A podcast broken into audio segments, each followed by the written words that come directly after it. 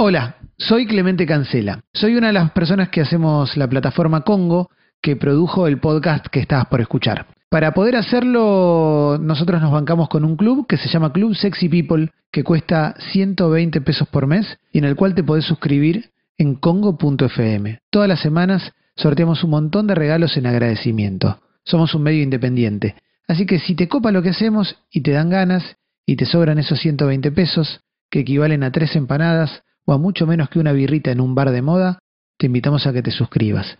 Gracias por apoyarnos. No es uno, es raro, es raro. Son es como una nube de ideas, cosas juntas.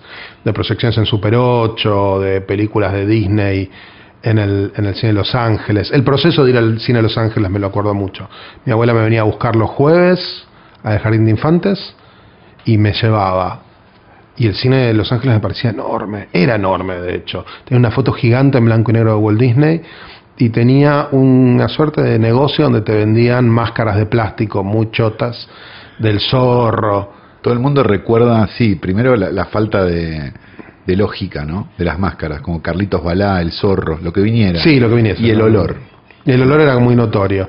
Eh, después entramos y veíamos la película y te diría que las que más recuerdo de ese periodo es eh, Los Aristogatos, Robin Hood, que fueron los estrenos del periodo de mi infancia, primera infancia. Eh, lo que además se suele llamar la etapa oscura de, Disney, porque fue una, fue una etapa de producción un poco débil. Y después salíamos y íbamos al Pampernick, que estaba enfrente, donde hay un negocio de artículos de limpieza para el cabello. ¿Qué películas veías en ese momento? Digo, veías las de Disney, digo, y tenías como un consumo posterior, digo, televisión. Sí, de mucha tele. Yo empiezo a tener como más conciencia de, no de la tele en general, porque de tele siempre tuve mucha conciencia, me iba creciendo, pero sí de películas no para chicos que iba viendo fragmentariamente. Psicosis la vi fragmentariamente cuando era chico. Em, viste, las, las dos películas de Larry Parks haciendo de Al Jolson. Mm, recuerdo haber visto eh, Solo los ángeles tienen alas de Howard Hawks cuando era chico, impresionaba mucho. King Kong, que me impresionó mucho de chico, King Kong de 1933. Eh, mi ¿Eso en función privada? Eso lo en la tele, la daban a la tarde, sombrero de copa con Fred Ginger Rogers, por ejemplo. Ya mi viejo alquilando en Super 8 El Mago de Oz, eh, An American Impares de, de Minelli. Eh, todo eso es como, ya es más a los 8, 9, y en ese momento mi viejo alquiló en Super 8, 2001 dice del espacio, que para mí fue una película incomprensible en ese momento, pero que me impresionaba. Eh, también en ese momento terminé viendo Star Wars en el cine. Y ahí ya los recuerdos están más formados. ¿Ahí qué edad tenías? Ponerle? Mm, y Star Wars se estrenó en el 78, tenía 6, 7 años. Bien. Eh, ¿Tenías como un ejercicio de ir a ver películas porque te llevaban a ver películas o vos pedías ir a ver películas? ¿O era una mezcla? Mm, vengo de una familia muy cinéfila eh, históricamente, ya de mi abuelo inmigrante polaco hasta acá, siempre iban al cine, el cine era el entretenimiento. Y en una segunda instancia, por el lado de mi viejo, la ópera y la música clásica. Pero primero el cine. Eh, el teatro mucho menos. Entonces la verdad que siempre estuve muy expuesto a ir al cine como hábito. Eh, sí, sé que me llevaron de bebé mil veces al cine. No tengo tanto ah, recuerdo. tus padres eran de esos espectadores que van con un bebé al cine. Mira, si uno piensa en la primera película que me llevaron a ver, que al cine, que fue Mimi Metalúrgico, de Lina Wetmuller, eh, vos pensás que llevaban a bebés y le clavaban la teta las madres durante la película, y también a dos pasos había un tipo fumando. Claro, sí. Porque en los cines también se fumaba. Entonces vos decís, mm, ¿cómo? Yo puedo estar más de acuerdo con esa segunda gente. No, te entiendo, te entiendo. Eh, pero en términos generales era como se leía de otra manera. No se podía ir con pantalones cortos, había una cantidad de dictos. Claro, había una, era una gala un poco también, ¿o no? Sí, las salas eran muy grandes. Cuando una película. Mm, en, había horario donde estabas muy solo y era una experiencia muy linda. Una sala de 1500 tipos estar solo. Ya había un espectador y no podían suspender la función. Claro. ¿Entendés? Eh, mm, sí, y, sí, a partir de ahí ya tengo como recuerdos más, mucho más formados. ¿Qué cines frecuentabas en ese momento? Yo vivía en Mateo y Poltrigosen, entonces los cines a los que íbamos eran los de la Valle y los de Corrientes. Claro. los que nos quedaban más cerca. No había un par de cines en el más cercanos en el barrio, el Empire, por ejemplo, que quedaba Está todavía. Está todavía, pero Sí, pero está conservado como era, que es una sala bastante increíble. Una sala bastante increíble. No era muy grande tampoco. No, no, no. Pero el cine Los Ángeles, el cine real que quedaba en la calle Esmeralda, que era un cine que pasaba lo mismo que veías en la tele, los cortos de Warner y de la Pantera Rosa, en un loop eterno. Un estacionamiento. Ahora es un estacionamiento, Sí. tenía palcos en los que había figuras recortadas de personajes de Disney, sin embargo no ibas a ver películas de Disney ahí. Películas de Disney las, las ibas a ver al cine en Los Ángeles, cosa un poco extraña. Eh, y después sí, tengo mucho recuerdo de las, casas- de, la- de las salas de la base porque eh, y yo disfrutaba la arquitectura y las diferencias entre las salas. Claro, eso te iba a decir justo, que, que había, o- hoy los cines son todos iguales prácticamente, son como del color de la alfombra que sea, Sí, y, hay soy- como, y hay como una tonalidad, no sé, tal es azul, tal es Son rojo. cajas. Claro, pero digo, en esa época eran como distintos definitivamente, tenías como el, no me acuerdo, el que era el que era egipcio, El Luxor. era- el Luxor, El claro, Luxor era es una galería. Entonces era un flash ir a ver los cazadores del arca perdida, que, Claro. estaba, que pasaba en Egipto, salir Y estar en Egipto. y estar en Egipto. Egipto y la Valle, ¿no? Claro, después- Parece una, un cruce de calles. Eran dos de- metros porque salías y después ya no estaba. Pero parece un cruce de calles de devoto, ¿viste? Nueva Bueno, y claro, sí, claro. sí, sí. Sí, me suena como... Sí, de golpe pensé que estaba en Parque Chas, Claro. ¿no? Pero... sí, en Constantinopla, la calle de Constantinopla. Constantinopla, Tenemos un amigo que vive en la calle Constantinopla. Sí, claro. Eh, pero en general sí, había una cosa así. el- el- a veces más importante que la película era el ritual. Mm. El, la excitación de ir al cine, de hacer la cola, de entrar. Mm, Yo no sé si sigue vigente el que te ponían el himno en el cine de las fechas patrias. Ah, no me acuerdo de eso. Sí, yo me acuerdo ver 9 de julio de 1981, 80, 81, me acuerdo, uno de esos dos años, el 80 haber sido Flash Gordon, y que te pusieran el himno y que la gente estuviese parada antes que sonaba el himno, antes de ver Flash Gordon. Tiene que haber sido och- 80 porque después hubo la guerra de las Malvinas y Claro. la- Flash Gordon y la guerra de las Malvinas probablemente no combinaran muy bien.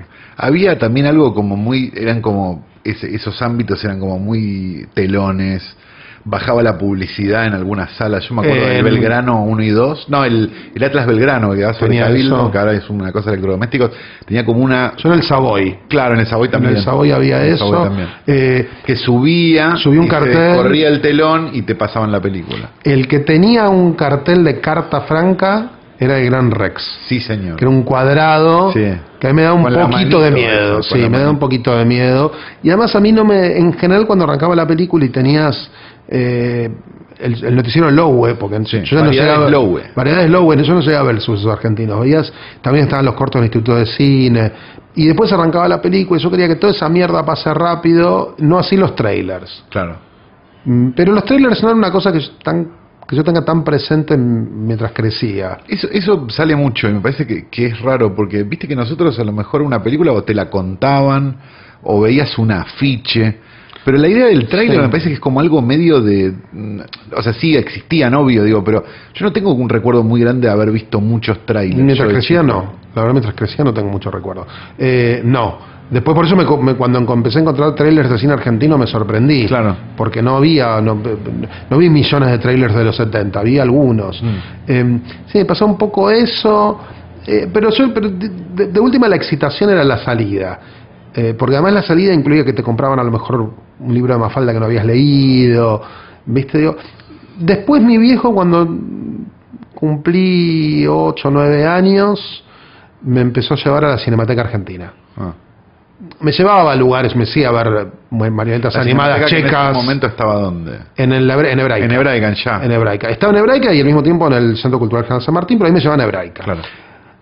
Por obvias razones. por obvias razones. Eh, obviamente me, llevaba, me llevaron también al Cosmos, cuando se llamaba Cosmos 70. A todos. y me hacían ver mm, los músicos de Bremen, marionetas checas de Chile Trinca. Eh, de eso vi todo, viste, animación moscovita. Piotri y la ballena bolchevique. Eh, y, y en realidad tu, lo que te empieza a pasar es que tu, tus herramientas para decodificar cine son las mismas. No es que vos decís, bueno, pues yo hago una diferencia entre la película norteamericana de los años 40 y el de Tarkovsky y después la comedia francesa de Gaumont del año pasado. No, yo decodifico- mi proceso emocional es el mismo.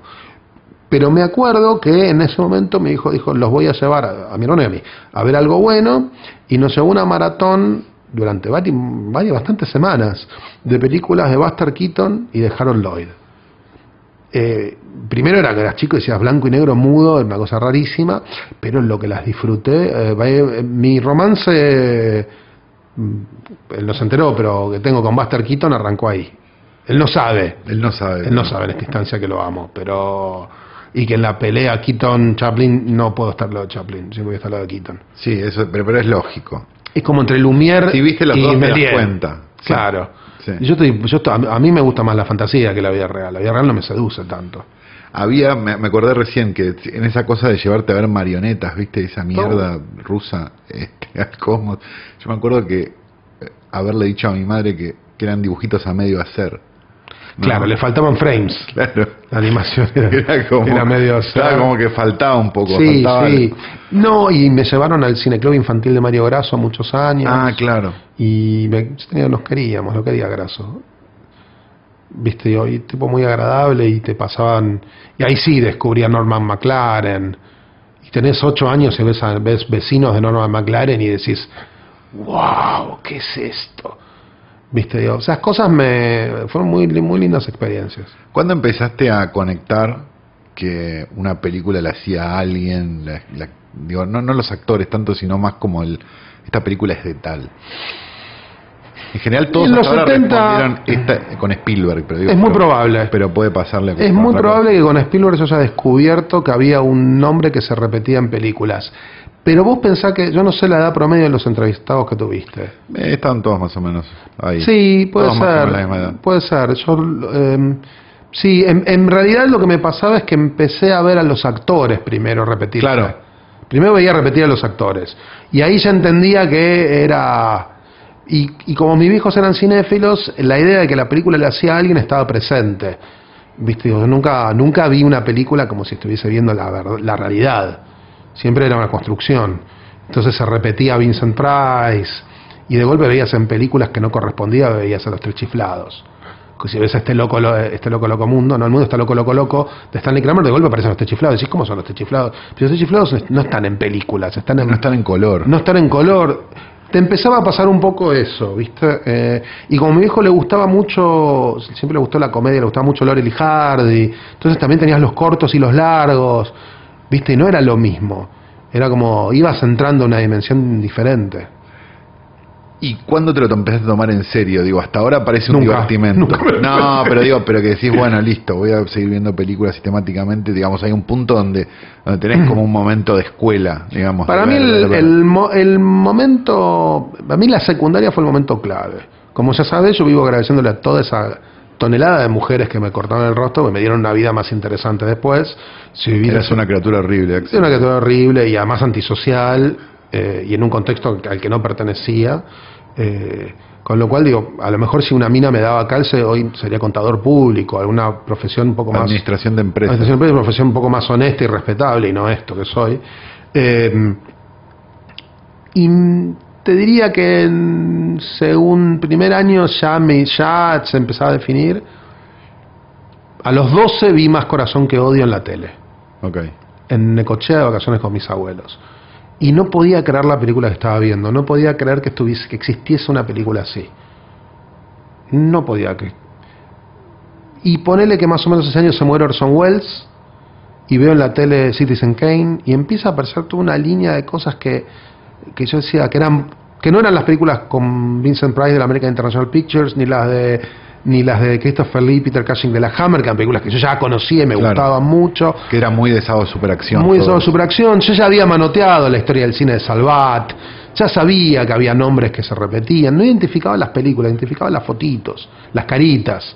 Em, y en la secundaria ya se empezó a definir. En primer año yo ya, ya era medio en esa dirección. Lo que me interesaba era la historieta y el cómic, como le dicen ahora ustedes, la, la pendejada. Eh, y, y el, y el cine. Y en segundo año mis amigos más grandes me dijeron, mi primo Julián, que era mi preceptor, la cosa rara, tener un preceptor Bien. de primo, me dijo, léete esto y me pasó el cine según Hitchcock y, eh, y me setió la forma de análisis, me setió a entender el proceso creativo del cine. Bueno, ese libro es la mejor escuela de cine que puedes tener. Definitivamente. Es- Sobre todo, es leer ese libro y ver las películas ¿Sabes que no por qué? conoces. Porque digo, vos lo podés leer, vos el cine según Hitchcock lo podés leer de dos maneras. Lo podés leer tratando de entender la, el approach, la, la lógica interna de Hitchcock, cuando él decía, this is pure cinema. Pero también puedes entender qué le pasó a Truffaut en el medio. Cómo pasó de ser un tipo que no entendía cómo se hacía una película, las primeras entrevistas, cuando lo va a ver, viste, con Rivet y te cuentan todas esas anécdotas que estaba todo inundado y tenía que saltar unos charcos para llegar a Hitchcock y preguntarle, al Truffaut que lo sigue entrevistando con el paso del tiempo y que le empieza a hacer preguntas que ya tienen que ver con alguien que entiende cómo se hacen las películas. Sí. y qué está en juego cuando, cuando, se, cuando se arma una peli. Eh, y después, más adelante, el Truffaut que ya atravesó todo ese periodo de fracasos eh, en los que nadie va al cine, el, la- el periodo en el que hizo La Habitación Verde, por ejemplo, eh, que fue una película que fue muy mal. Eh, y ahí, viste, vos decís, ok, se va complejizando y te sirve también para entender a Truffaut. Es algo que no le pasó en las entrevistas a Bogdanovich, en la mayor parte, a Peter no le pasó eso en la mayor parte de sus entrevistas. Peter hace las Las de entrevistas... Orson Welles.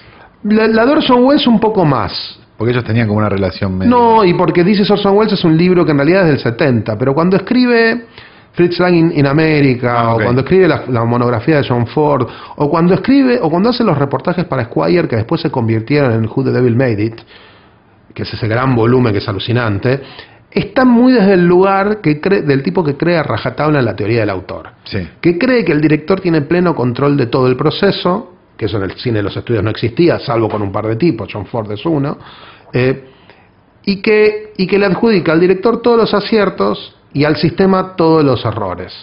Que es algo muy común en la crítica, incluso al día de hoy, ¿no? Es muy común eso, es muy Sí. común y eso es el desconocimiento del proceso de Claro. hacer una película. Eh, cuando alguien te dice hacer películas es presidir sobre accidentes, está más cerca de la idea de que alguien controla todo lo que ves y todo la- todos los significados posibles de lo que estás viendo. Bueno, no es real. Las películas están cargadas de condicionamientos cuando las haces. Eh, te digo, yo eso, es- esa es la única cosa que de vez en cuando a Peter lo, pincho. Mm, Como, ve, Bruce, eras, fuiste muy bueno con tal y tal. Lo que pasa es que la crítica en ese momento también tenía un peso y una importancia y, y una forma de escribirse que ya no tiene más, me parece. Digo, había, había cosas para leer que, digo, si las lees hoy incluso decís, bueno, esto está bien y esto genera un debate o genera algo que, no, que, se, que pasa del no me gustó y yo sé más que vos. Mira, para mí la Nouvelle Vague tiene una forma de explicarse muy interesante, o, o lo que fue la escuela de Caillou du Cinema, más que la Nouvelle Vague. Es, mira, los nazis ocupan Francia y los franceses no ven cine norteamericano durante casi cinco años. Y el día que se, el día que se regulariza, que sale que los nazis son expulsados, ganan, ganan los aliados, l- Estados Unidos pone un pie en Francia y empieza a distribuir todas las películas que había guardado los últimos cinco años. Y fue como el 83 acá. Como el después de los 83 acá. sí. Claro, y vos veías, Howard Hawks hacía dos, tres películas por año. Y de golpe podías ver nueve películas de Howard Hawks una al lado de la otra. Y empezabas a descubrir que tenían puntos en común a pesar de ser diferentes géneros. Sí. Para mí eso crea la idea del autor en- para André Bazin. El haber visto todas esas películas de corrido Seguidas, claro. y ver puntos en común. Lo que pasa es que el, el elemento distorsionante de todo eso es suponer que todas esas cosas en común eh, re- respondían a lo autoral y no a un tipo tratando de meter su mirada por las grietas del sistema, que es cuando Scorsese dice muy sabiamente la idea de que, eh, de que los directores en ese sistema eran contrabandistas. Con- le metían por abajo, por abajo de la, del género, de las actrices que le pedía el estudio, del marketing, metían una mirada del mundo, pero la metían por abajo. Muchos de estos directores no, ni podían elegir qué películas hacían, hacían las que, les- las que le imponían. Claro. Te pasaba un Sí, poco eran eso. empleados de un estudio. Eran empleados, cobraban un sueldo, o sea, si rechazaban una película, tenían una penalidad. Pero de todas maneras tenían una forma, de- había algo de lo de Bacén que era cierto, que es- había una forma de contar que tenían determinadas personas El que estilo, hacía diferentes. lo que llamamos claro. estilo, El estilo, en el- claro, exacto. Estilo que no es más que la capacidad de un tipo para repetir sus. Para repetirse en el la, la forma en la que le gusta contar determinadas cosas o hacer sí. determinados planos, sí, seguro. Que es una marca que además, digo, la marca autoral me parece que, que ni siquiera es algo positivo, porque digo, vos ves una película de un director choto, Y es autoral. claro, Pues Ed ese Wood es autoral, Enrique Carreras, claro digo, cualquiera autoral, de es ellos autoral. también. Sí, y a veces la idea de que el autor es el director también es una idea distorsionada. Primero porque las, porque las películas son un trabajo grupal. Sí, claro. Y en ese sistema, David Selznick pesa tanto como Hitchcock en las películas que hicieron los dos juntos. Vos ves todas las películas producidas por Selznick y ves que, no sé, este, las películas que, que Max of Fools hizo para Selznick tienen un tono parecido a Rebeca, Sí. ¿no? O, a- o a, o a La sospecha. Eh, Y, y- y al mismo tiempo vos ves las películas que hizo del periodo y son consecuentes. Rebeca es consecuente con sus películas. Así que en realidad los autores son dos ahí, Mm. si no más. Sí, claro. Sí, Empieza sí. a pasar un poco eso. y- Bueno, la, la figura que bueno, nosotros hablamos todo el tiempo de Robert Evans, digo, ¿no? Pero, Sí, claro. Pero digo, si no hubiera existido ese carnicero hermoso, digo, no hubiera existido prácticamente el cine de los un 70. que- y soy un carnicero con, con aspiraciones. Sí, pero digo, pero, pero un tipo que, que eh, gracias a quien hoy existe, no sé, el padrino, digo, millones de Yo cosas. te lo decía, teniendo amigos míos que fueron parte de ese, de, de ese periodo, Sí. le podés preguntar. Sí. Yo, La suerte de poder preguntarle a los tipos que trabajaban en ese periodo, viste, Digo, cómo funcionaba. Y Evans es una figura polarizante, porque por un lado, viste, el día que el día que hablé con Robert Duvall serio sobre Evans, me dijo, that son of a bitch. Pero cuando Evans es el tema que charlo con Bogdanovich, que fue uno de los directores de Sí. Paramount en ese periodo, de hecho fue uno de los a los que se les ofreció el padrino, eh, la reacción no es tan no es tan extrema. Después hablo con gente que trabajó en Cotton Club, que es una película que produjo Evans y que estuvo financiada por la mafia, que terminó con varios muertos, y te cuentan unas anécdotas de una, de una, una demencia, ¿viste? Una demencia de, de mafiosos golpeando la puerta, diciendo te vamos a partir la- la- las piernas a gente que era, por ejemplo, trabajaba solo en la distribución de la película. Eh, entonces, eh, en, en ese sentido, yo tenés una relación ambigua, porque por un lado, El Padrino es un producto de estudio. Es un producto de estudio. Lo fueron a buscar para eso. Le dieron la novela y dijeron, filmá esto. Y filmalo así. Y él proponía cosas, actores, y se los iban bochando. Está bien, pero las películas más chicas o las apuestas más pequeñas, a mí me da la sensación como que el tipo a lo mejor, no sé, liberó, capaz no tenía la... la- ¿Qué es una apuesta más chica? No, no sé, la, la, la, eh, ¿cu- ¿cuál puede ser de esa época? Que no sé. La conversación. La conversación, por Bueno, ejemplo. pero la conversación nace en otro esquema. Nace en una compañía que fundó Paramount, una suerte de, de productor Directors in house, Company. Directors Company, Claro. que eran Coppola, Friedkin y Bogdanovich. Si vos hablas con Coppola y con Bogdanovich, te matan a Friedkin, porque te dicen, nosotros hicimos la conversación y Luna de Papel, y Daisy Miller, y Friedkin no hizo nada y cobró, cobró porcentaje de esas películas y nunca hizo su película. Entonces medio que lo- vos le preguntas, lo juntar en una habitación esos tres hoy es imposible. Eh, Friedkin sigue siendo un sacado, es un sacado de 80 años, pero es un sacado. Yo, yo respeto un poco el- a dónde terminó Friedkin un poco. Eh, Me, me gusta como No esta sé cosa dónde de- terminó. ¿Está terminado? No cosa de sé. hacer cosas de- no, pero digo de hacer cosas de- como de Tracy Letts, de estar como colgado en, en una medida de películas chicas. Me, me parece como interesante. Tampoco tiene margen para otra cosa No, no, porque no, el esquema, seguro. uno de los problemas que tiene este esquema es que es mm, si vos si vos tenés un director que tiene arriba de 75, los seguros te piden un codirector.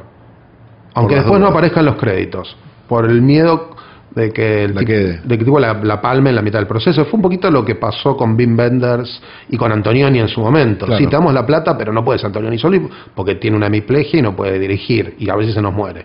Eh, y fue lo que además mató Nostromo, la famosa película de David Lynn que nunca, nunca llegó a filmar. Entonces el sistema es muy cruel en ese sentido. Es, es muy. Yo he visto a tipos como. tipos con los. bueno. A Peter, a, a John Waters, en su momento a Paul Mazursky. Después, en cierta edad, el sistema es muy cruel para tipos que creativamente están en su mejor momento. No están en la curva. Por eso digo que a lo mejor lo que le- lo que hizo eh, Friedkin fue encontrar una solución a eso un poco. Sí, igual es un director de televisión, por ejemplo. Dije Sí. episodios de Twilight Zone, de la remake Sí, de la no, y, no, y te, hablo de las más recientes, tipo Killer Show, no sé, ¿cómo se Sí, tipo? o sea, una película que puede filmar Sí, la es hacia donde va De Palma, pero De Palma se le están cayendo las películas todo Claro. el tiempo porque sus ambiciones superan la capacidad de guita que su nombre puede levantar hoy. Claro. Hace un montón que no, ¿o no? No, tiene una, está ahora filmando. ¿Pero cuál una. fue la anterior? No ¿Snake acuerdo, Eyes? no sé. No, Snake. Eyes no, Snake Eyes tiene 20 No, años. tiene la otra, la de... La No, de- tiene la Redacted, secuencia. tiene una después de Redacted. La que es un plano La de las secuencia. dominas, sí, tiene esa. Femme Fatal. Femme Fatal, Sí. tiene otra, no, una después de Femme Fatal, con Rachel McAdams. Eh, pero en general lo que vos te, lo que vos te encontrás es que, la, es que es muy difícil el sistema. Vos, vos te sentás con. Tuve una reunión en un estudio de Hollywood hace unos meses, en el cuarto de reuniones, en la pared, el empapelado era una foto gigante del cuarto de guerra de, Doc- de Doctor Strangelove, o sea, Doctor Insólito. Y estaba, se reunió con un amigo mío que es director norteamericano, y cuando salimos los dos, que éramos probablemente los únicos cinéfilos en esa reunión, yo le digo, "¿Vos te das cuenta que nos sentaron en una mesa a negociar algo y el fondo era una foto de cuarto donde están todos los, donde tocan el botón para la bomba atómica en Doctor Insólito.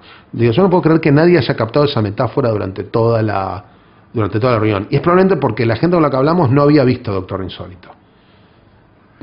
Bueno, claro. Es- así, son los- así funcionan los estudios. Tenés tipos que creen que el cine arrancó en 1990. Eso explica también un poco que a ve- por momentos da la sensación de que no están del todo orientados cuando. Para mí eso te explica por qué ellos consideran que es válido hacer una remake de una película que tiene cuatro años. Claro, eso. Bueno, justamente. Pues sí, Una película que- bajo spam de atención, ¿viste? Pero voy- a otra cosa más, tra- más triste todavía, que es una película que es en colores ya, le hacen una remake.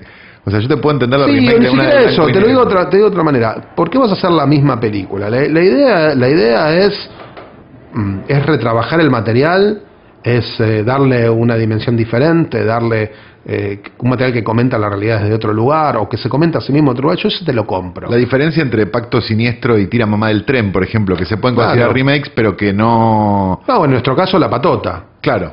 Donde vos decís, había cuando, cuando mostramos las primeras imágenes, un, un- un conocido crítico, con el que tengo buena onda, me escribió y me dijo, no es igual al original. Y yo dije, ¿y por qué haríamos la misma película de nuevo?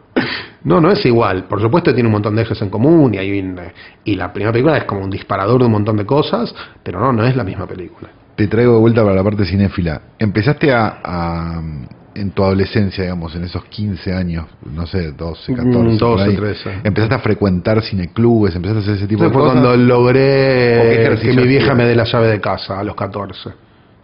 Eh, el- sí, el cine. Yo a un, yo a un, eh, iba a un colegio que daba 20 metros de la Cinemateca Hebraica. De hecho, quedaba en el mismo edificio del club, en los últimos pisos.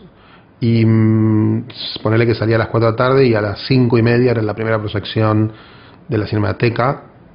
Los lunes no, no había proyección, fue del martes en adelante. Y indiscriminadamente iba a ver lo que daban. Claro. Entonces, Y quedaban. tenían cuatro o cinco fijas, que era el ciclo Brian de Palma, cosas de Woody Allen, eh, el, eh, el Hitchcock Esencial, que había sido una serie de reestrenos de Hitchcock en el año 84, lo repitieron durante toda mi, toda mi secundaria. Esas eran unas que iba a ver siempre. Pero de golpe de la nada te aparecían paquetes de películas que venían de la mano de alguna embajada. Por ejemplo, vi durante una semana un porcentaje bastante grande de películas de Griffith. Obviamente solo era el único en la sala, ni música tenía. Había que sentarse y ver un Griffith. Eh, te pasaba un poco eso. Em, mucha exposición a Ferreri, que era un director que me gustaba. Mucho Marco cine- Ferreri. Marco Ferreri. La cine- gran comilona. Sí, yo vi ahí mucho Ferreri. La audiencia, la recuerdo, la tengo muy presente. Esa película, el tipo que quería ver al Papa y nunca lo atendían. Terminaba muriéndose. Estas cosas de Ferreri muy deformes. Eh, y de golpe podías ver los, los Olvidados de Buñuel de la nada, que fue una de las mejores experiencias en cine que viví en mi vida. Pe- pe- peores y mejores también, ¿no? Eh, mucho Otto Preminger, las últimas películas Preminger, El Factor Humano, me acuerdo de verla ahí. Eh, ver cosas de Scorsese que estaban perdidas, Rey de la Comedia, que una película había pasado desapercibida en los cines y que no daba vuelta. Eh, y de golpe había restrenos de los últimos, los últimos dos años, entonces podías verte Hechizo del Tiempo en el cine si no te la habías perdido antes. ¿Esas eran copias de qué? ¿Cinemateca Argentina? Unas eran copias de Cinemateca, otras eran cosas, pues, se, se las alquilaban a los, A los distribuidores. distribuidores, películas, cuando todavía había copias. Y esa sala tenía vida, digamos, fuera de, la- de las 5 de la tarde que ibas vos, que estabas solo. Yo- no, ahí siempre había un poquito más de gente, pero ponele, salvo viendo cine mudo, ¿no? Claro. O cuando dieron películas de Andy Warhol. Pero era una sala que a la noche estaba llena, por ejemplo, o y estaba... iba subiendo iba la ocupación. Eh, y de vez en cuando hacían cosas muy raras. Una vez me vi seis películas de Fritz Lang una atrás de la otra. Y, era como un flash, porque además que a mí siempre me gustó mucho, pero además era raro porque yo iba descubriendo que películas que la percepción crítica era muy buena, como Los verdugos también mueren, no me gustaba demasiado, eh, pero, pero otras películas que podrían consideradas un poco menores me gustaban mucho más. Entonces empezabas y me volvió loco ver en cine M, El vampiro negro, que era una película alucinera. Incluso si la veías en el contexto de la época, no te- pero sí, vi, solían reponer mucho la versión de Metrópolis supervisada por Giorgio Moroder con canciones de, Queen, eh, no sé si estaba Gina Easton, no me acuerdo, me encanta. Pero esa la veía bastante porque, era una, porque es una película que me gusta mucho el día de hoy. Porque a mí el cine medio protonazi me divierte, como buen judío, ¿viste? Em, sí, de golpe veías La comedia de la vida de Howard Hawks, eh, de golpe te aparecían. pe- Bueno, hacían un ciclo los hermanos Marx todos los años. Entonces yo vi una noche en la ópera, en cine, seis, siete veces.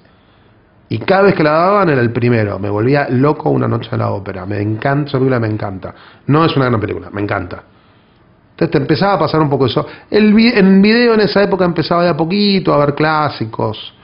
Entonces no era que tenías acceso a todo y había películas que ni habían salido. Entonces eran, habías visto fotos toda tu vida de esas películas, pero no habías tenido acceso, acceso a las películas. Freaks, por ejemplo, de Todd Claro. Browning.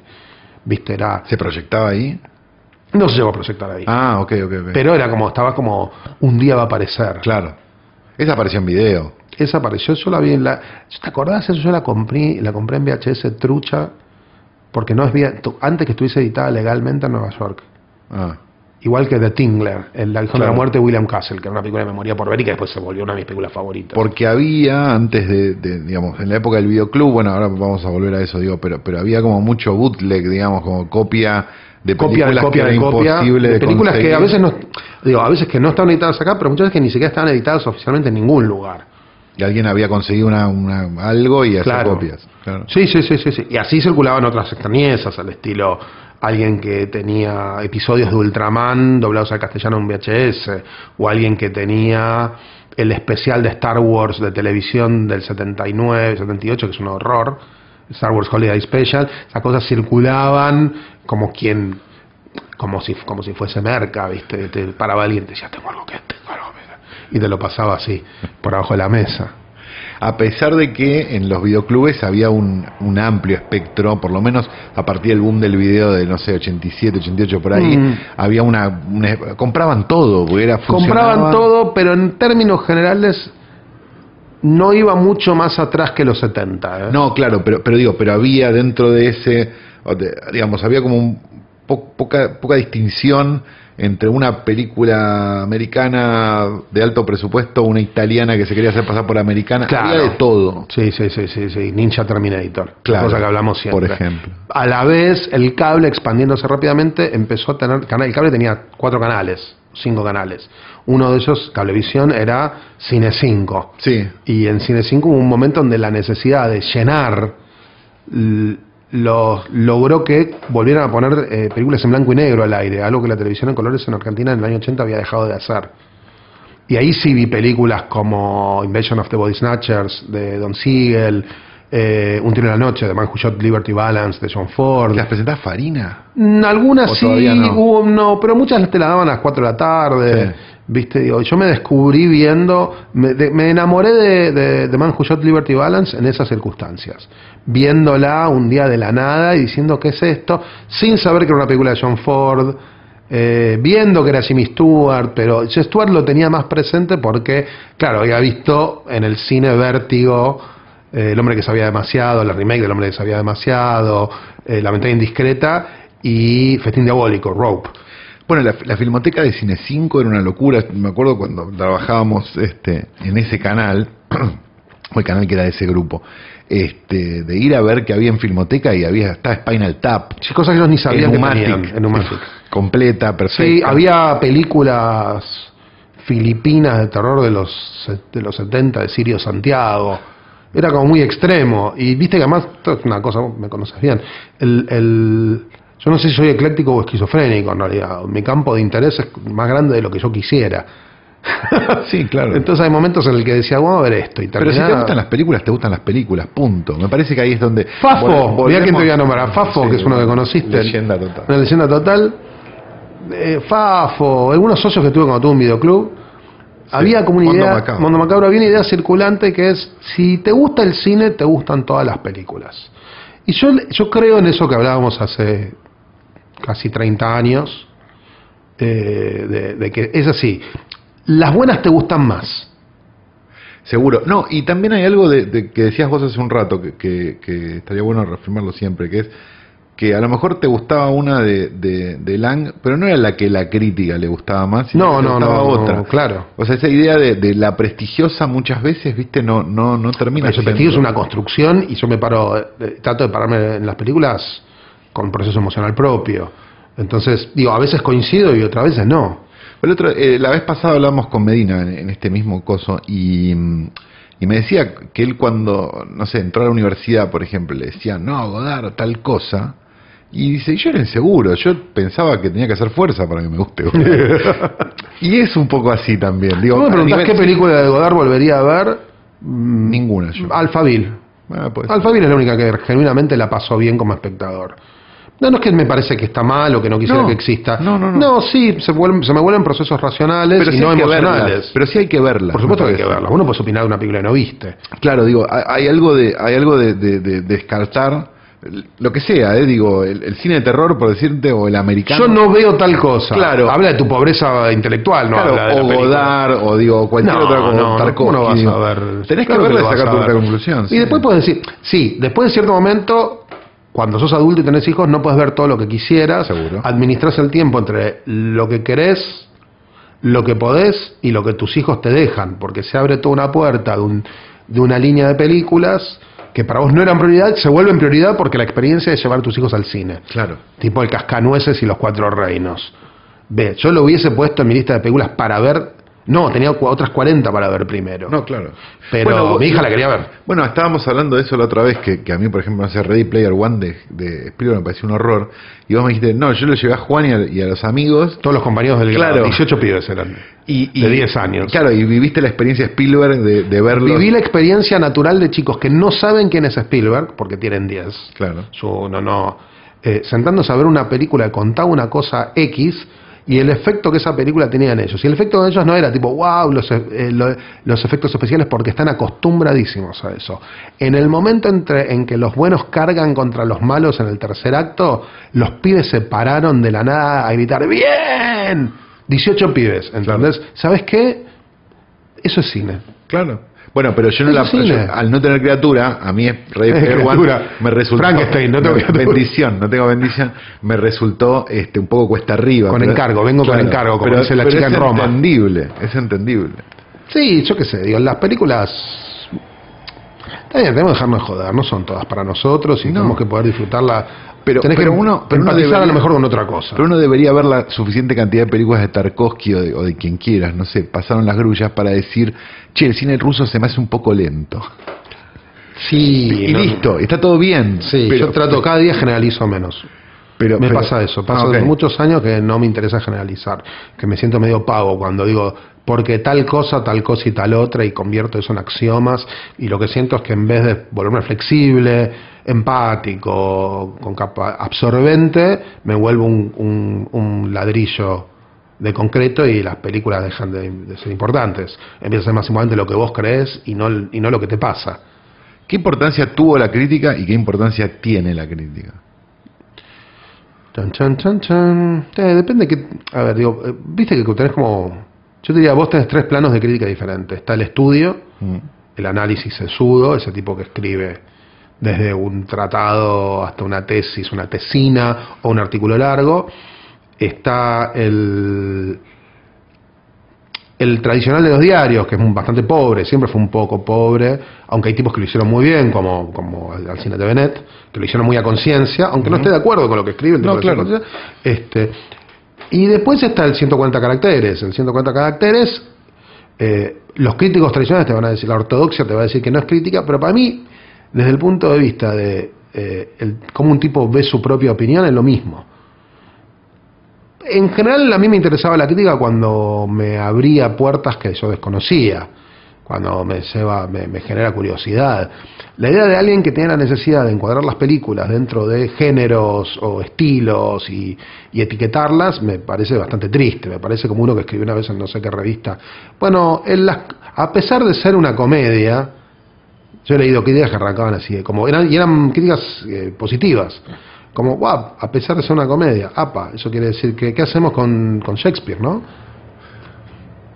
Pero hay algo, pero hay algo, hay un costado de la crítica que, bueno, lo nombraste recién, ¿no? Que, que es positivo, que es este que te dice, bueno, esta película está emparentada con esta otra y esta otra. Y a lo mejor si a vos te gustó esa película, Una suerte de hiperlink, vos podés películas que te llevan a otras claro, pre- previo a internet, digamos, eh, previo al si te gustó o esas Sí. que la mitad de las veces no funciona, que te pueden conectar con, no sé, digo, que veas X y digas, ah, esta película remite a tal cosa o a tal otra. Puede ser. Con el paso del tiempo cada vez te pasa menos, porque en realidad el, el- el flujo de, de de información hoy recorre otros caminos. Entonces esa noción del crítico que abre la puerta eh, empieza a estar más débil. Mucho más débil todavía está el crítico de diarios, porque la, el tercer grupo, el de 140 caracteres, termina ocupando ese lugar. Cualquiera puede opinar de lo que sea, para bien y para mal. Bueno, y eso eso es un poco complicado a veces, ¿o no? Digo, no es, no es que la crítica Mira, tampoco nosotros, mueva ningún Santi, tipo de nosotros somos de la generación de tipos que vimos los últimos coletazos de la crítica empujando la venta de tickets. Sí. Ya no existe más No. eso, porque ese lugar de ese lugar de preeminencia del medio gráfico desapareció.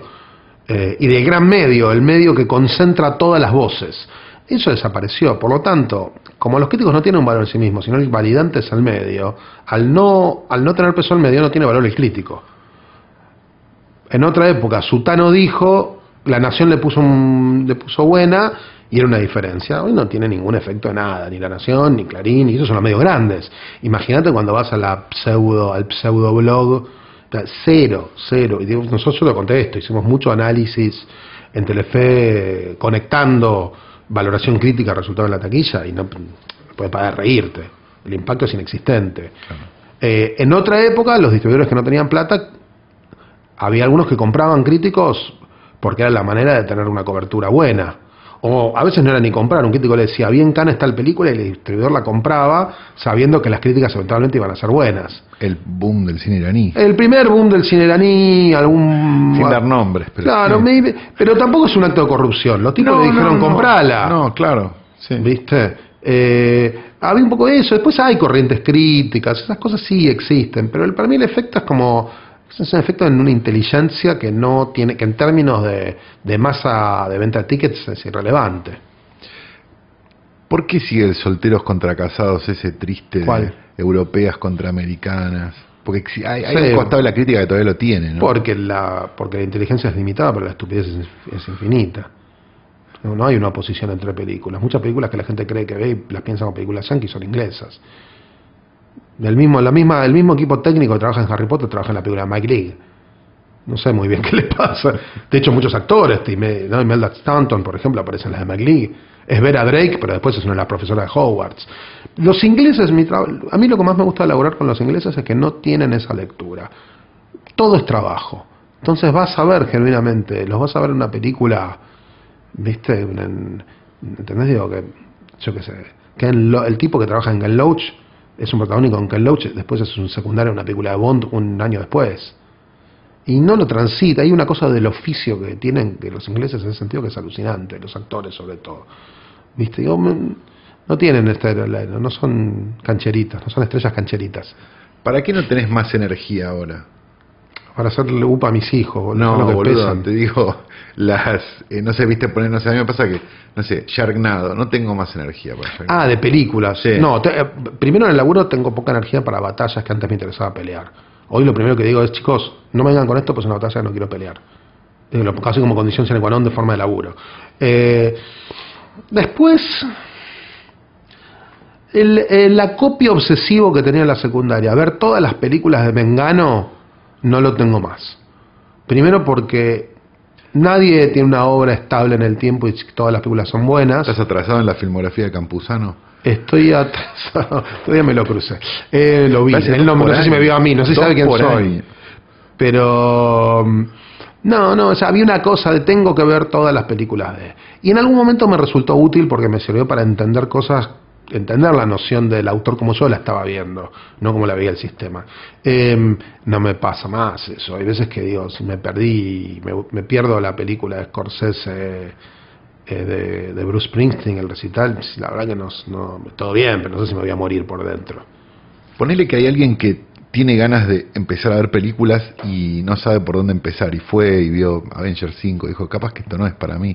O no sé, o lo ¿Cómo que alguien va a decir después de vez el 5 esto no es para mí? No, no sé, digo, viste que hay como una... Son buenas experiencias, no o son malas leyó un crítico, lo mandó a ver una película de, de- de, no sé, de, de Bielorrusia, se quedó medio con... ¿Sabes lo que me dijo una vez Narda Lépez? ¿Qué te dijo?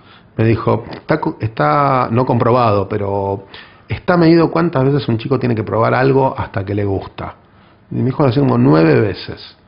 Si vos le, le ofreces el brócoli, de verdad, tenés que resistir esas primeras ocho veces para que, para que le guste. Yo no te estoy diciendo que uno tiene que insistir denodadamente en que a alguien le guste eh, el tío Boom, ¿no? No, pero digo. pero, no, pero, pero lo que digo es, hay, hay, hay un tipo de cine que, es, que su búsqueda, pues su forma narrativa, es la de la apertura. Pero como no es lo único y lo demás es un gusto adquirido, el gusto adquirido hay que laburarlo. Y me, me pasa a mí también, ¿eh? Pero ¿a dónde lo, qué lo mandarías a ver? Como para, digo, las películas de las que vos te enamoraste a lo mejor, o digo, ese tipo de vi que cosas. una película como Qué bello es vivir, por ejemplo, es una película que te recomiendo siempre, porque... mm, o incluso películas que vos ves y decís, ¿en serio esta película tiene 50 años? Si vos ves Viñas de Ira, o si ves El Verdugo de Berlanga... Bueno, el verdugo es increíble. es increíble. Yo eso lo hice con mi mujer. Plácido. Plácido, Plácido es mi película favorita de Berlanga. Eh, yo se lo hice a mi mujer. Un día la senté y le dije, quiero que veas algo. Mi mujer es muy cinéfila, pero no tiene una cinefilia ordenada. Tiene la cinefilia de alguien curioso. Que pero vio no la película. Alguien que vio películas. Alguien que ve películas, pero alguien que se propuso sistemáticamente ver películas. Claro.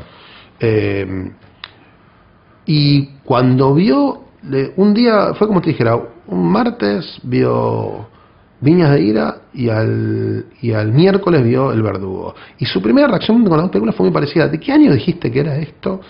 Y cuando yo le, le explicaba que Viñas de Ira era una película hecha dentro de ese sistema de estudios que todo el mundo dice, no, el, el MRI, mo- modo representativo institucional, todas esas pelotudeces eh, semióticas así que, que atentan contra el disfrute. Movimiento rectilíneo uniforme, si es la secundaria. Claro. Viste, vos decís, ya, sí, es que en realidad sí, el Hollywood clásico también hacían estas películas, que te parece la película más socialista de la galaxia, y probablemente lo sea, de un director que no era necesariamente eso. Pero bueno, vos ves hoy Plácido, sobre todo. Sí. Que la idea de, de un pueblo que un día decide hacer cene con un pobre. Pongo un pobre en su mesa, que es la cena de Navidad donde llaman pobre y se le muere uno. Exacto. y, lleva- y todos se van y se pelean por los pobres que están más limpios. Claro. O sea, y pensás que esa película tiene casi 60 años. Sí. Y que hoy sería imposible. Digo, en, un- en- en un- No, bueno, no, no, no es- puedes hacer esos chistes hoy. No solamente eso, incluso películas que en ese momento eran de género o incluso apuntaban a una trascendencia son películas impensables. El Vengador Anónimo es una película impensable. Bueno, claro. La remake, de hecho, no se banca las cosas que la tiene el original. No, que, que por, por cierto me pareció bastante digna.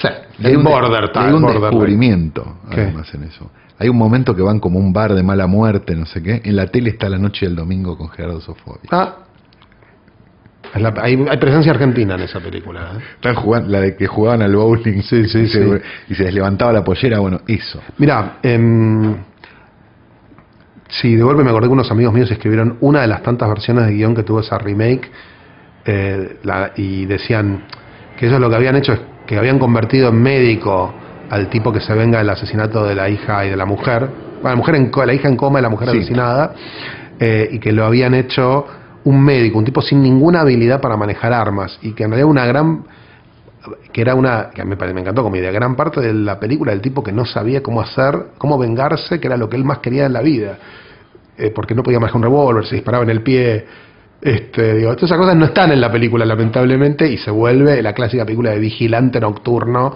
que hacía la Canon en los 80, Claro. con mejor con mejor eh, nivel técnico.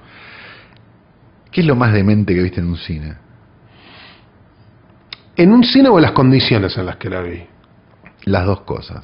Bueno, ver con Son vos, ver con vos eh, el restreno en Nueva York de, de Pink Flamingos, Fue hermoso, sí. Fue hermoso y En un cine donde éramos los únicos no travestis. no drogados. También. Pero también, en, en ese no estabas. Eh, que siempre tiene el agregado que después de eso chocamos. Chocamos, Con un sí, taxi. chocamos con un taxi. Salió un líquido verde, parecía que iba a explotar. Eh, esa fue una experiencia muy, como muy graciosa. A veces. Mm, a veces lo que te pasa es que ves películas incómodas. Haber visto. Irreversible era una película muy incómoda para ver en un cine. Yo la vi en la peor circunstancia posible. ¿Te conté esa historia? ¿Qué? Festival de Mar del Plata, año, no sé, el año irreversible, no sé qué habrá sido, Sí. 2002, 2003. Por ahí un cartel, en el Ambassador, un cartel en la boletería que decía, no llegó la copia de La Mujer y el Cine, que era algo, it was a thing en esa época, ¿no? Claro. Era- que era, la mujer este, eh, hace cine, entonces qué mejor que en lugar de integrar el resto de la programación, pongámosle una programación aparte. Sí, sí, sí. Bueno, Se llama discriminación positiva. eso. Exacto. Y decía, el cartel decía, no me lo vio nunca, nunca le saqué una foto desgraciadamente. Decía, no llegó la copia de La Mujer y el Cine, se proyectará en su lugar irreversible. Era como, tenés un problema de marketing también ahí. La, segmentación es un poco distinta. La otra. Pasaron irreversible en el Ambassador de Mar del Plata, que tenía un pasillo en el medio, Sí, no me olvido más. Y el espectáculo era la película y ver cómo la gente escapaba por ese pasillo hasta que al final de la proyección quedábamos 10, 15. A mí me pasó una cosa parecida viendo la, eh, la profesora de piano de Haneke. Fuimos con mi mujer y a mí me pasa algo que es, lo tengo que, me pasa con Haneke lo que me pasa con Buñuel. Me empiezo a reír. La incomodidad me genera una risita nerviosa y siempre, viste, siempre te haces la pregunta de, ¿es, ¿es a propósito? Porque Buñuel claramente era a propósito. Haneke a veces creo que sí, a veces creo que no. ¿Entendés? A veces es la extrañeza, que es lo que te pasa cuando ves Cayet. Claro. Que a mí me dijo una película que me encanta, pero Sí, no la volvería a ver. A mí me gusta esa cosa que tiene Haneke con, con, con esa gente.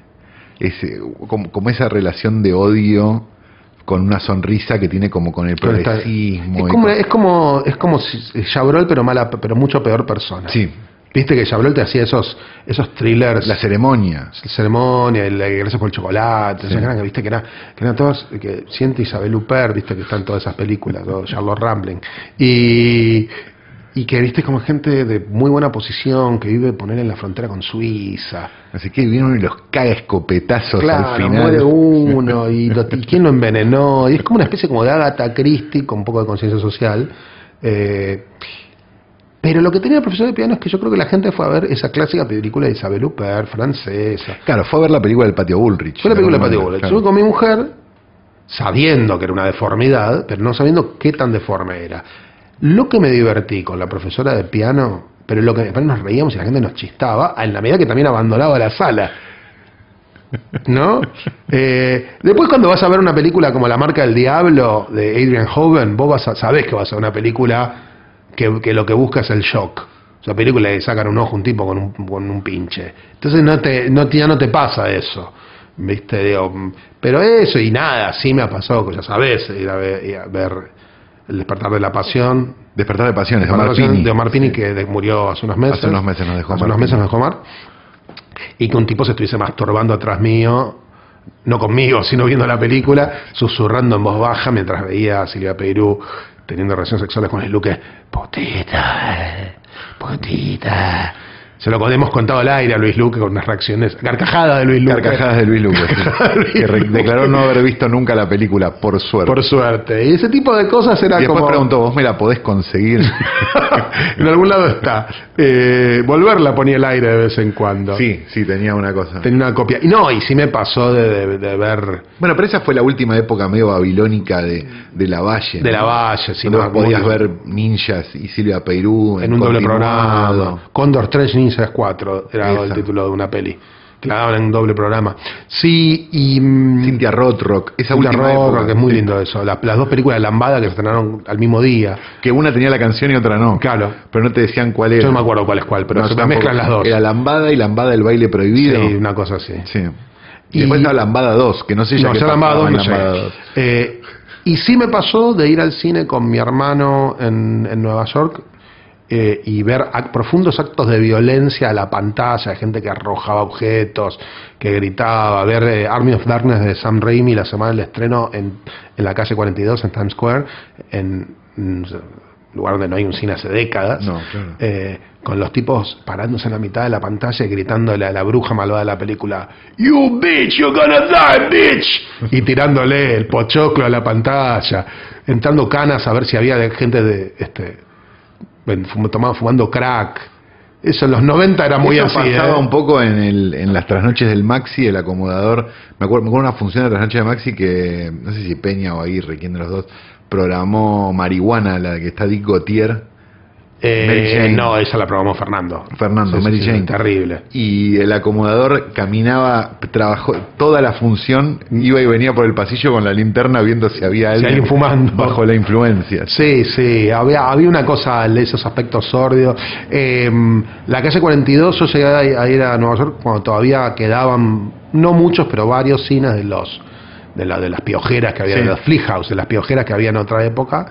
Eh, pero no, no me pasó lo que sí le pasó a muchos amigos míos que disfrutaban ir a ese lugar. Disfrutaban la sordidez, el doble programa erótico, pedorro, eh, tipos que además amigos nuestros más grandes, ¿no? Como Dennis Dermody o, o, Frank, Helen Lothar, incluso John Waters, que eran, son de esa generación que a mí no me llegué a tan, no llegué a tanto. Llegué en los últimos coletazos, yo vi eh, Mentiras Verdaderas Claro. en Times Square, ¿entendés? Claro, que eran cines que quedaron y que pasaban las películas de estreno en realidad en ese momento. Sí, sí, sí, y, y en- porque ya en esa época ya no tenía, Canon ya estaba desapareciendo, o sea, yo, no- yo no vi esa etapa de, de- del doble programa de karate de los 70. Fui de chico, pero no me, obviamente mis hijos no me iban a llevar a ver esas cosas. No, claro. ¿Cuándo te soltaron solo en el cine y qué te dijeron? A los Porque- 12... Porque todo el mundo tiene la misma historia. A la, la misma la historia, misma a la misma historia. A los 12 años, mi vieja nos llevó, tengo un hermano que tiene casi dos años menos que yo, Eric, y un hermano todavía más chico, pero fui con Eric, íbamos al Palacio del Cine, que queda en Colombres y Rivadavia, Sí. hoy queda acá atrás ahí, sigue manteniendo la, la puerta y todo. A Sí, mí- la estructura es medio la parecida. estructura es muy parecida. A mí me encantaba ese cine. El cine Roca que quedaba una cuadra, de, de- de- la otra cuadra, Salguero. claro, más, más para Salguero, em, estaba en mejores condiciones y un cine más lindo. Hoy es un templo, hace muchos años que es un Jesucristo templo. es la. Claro, pero era más careta, no hacían dobles programas. Era de vez en cuando hacían dobles programas. Palacio del Cine siempre eran dobles programas y repetían las películas de Disney. Entonces también íbamos a ver dobles programas raros como eh, El barco de Wolfgang Pete- Petersen y Mary Poppins. No me preguntes cómo combinaban esas dos películas. Das Boot. Das Boot de 1981 y Mary Poppins. Yo iba con mi hermano, entonces mi vieja nos llevaba hasta la puerta al principio y la bajada de línea era eh, que no se si te toca a alguien salís. Si un señor siente un señor al lado y te toca, vos tenés que salir. No te puedes quedar, no, no te tiene que hablar gente que no conoces. Era el famoso, había como una. La pederastía no estaba muy valorada en casa. Había un miedo, ¿no? Pero había un miedo general entre los Un miedo del señor, ojo que no te den caramelos. Sí. Porque no el caramelo terminaba en sexo oral crucé con ningún señor. ¿Vos te cruzaste con algún señor? No, no, no, la verdad que yo era un nene muy feo. Sí, bueno, yo también. no se me acercaba. No era tan feo que ni los pedrastas se me acercaban, entonces. Pero, y, y sí, después el, y veía esos dobles programas, el- Las de los Haces y Los Cazadores de la Arca Perdida, que estuvo buenísimo. Ahí sí ya vi este, Mad Mission, ya vi películas de Hong Kong, eh, vi, ya vi doble programa Rambo y Ator, la película que era una copia de Conan con Miles O'Keefe, una película espantosa rodada en Ator el Italia. destructor, ¿no? Para mí era Actor el, Ator el dormidor porque era bastante aburrida. La película era tan pedorra que el monstruo era, era el monstruo con el que peleaba en la caverna era invisible. Entonces, pobre chabón se tiraba en el piso, ¿entendés? Y hacía como que el monstruo se lo estaba por comer. Buenas experiencias. Eh, sí, el cine, viste que ese cine. no, te, voy a decir el de, tan mala era buena o el, película de culto, todos esos clichés que yo tampoco los uso. Eh, había un charm cierto, cierta, levemente naif en, en alguna de esas películas. Pero eso me parece que es que te gusta o no te gusta, no tiene nada que ver, porque si no de tan buena, de tan mala es buena, lo que estás queriendo es validar algo que en realidad te gusta y está todo bien. Sí, sí, o por ahí no te gusta y esa es la excusa para hacer que te gusta. Sí, mi, las películas, la- algunas de las películas que más me gustaban cuando yo tenía 10 años son las que más me gustan hoy. Eh, porque, porque siguen teniendo una carga diferente. Eh, y además hay una cosa que te pasa, ¿viste? las películas se resignifican. Empiezan a, las buenas películas, por sobre todas las cosas, se resignifican más. Empiezan a tocar otros aspectos de tu vida, eh, trabajar otras ideas que vos la primera vez no, no, no, no, no, viste, no, no, no, te las apropiaste y ahora lo podés hacer. Eh, viste, para mí que Bellos Vivir es una de esas películas, una película que en realidad está en un cambio constante desde la primera vez que la vi hasta el día de hoy. Eh, con Ford pasa mucho eso, ¿viste? Con películas cada vez más se vuelven más complejas, ¿viste? Empezás a entender las peli empezás a entender quizás o intuir un poco más genuinamente qué quería contar ese tipo o esos tipos.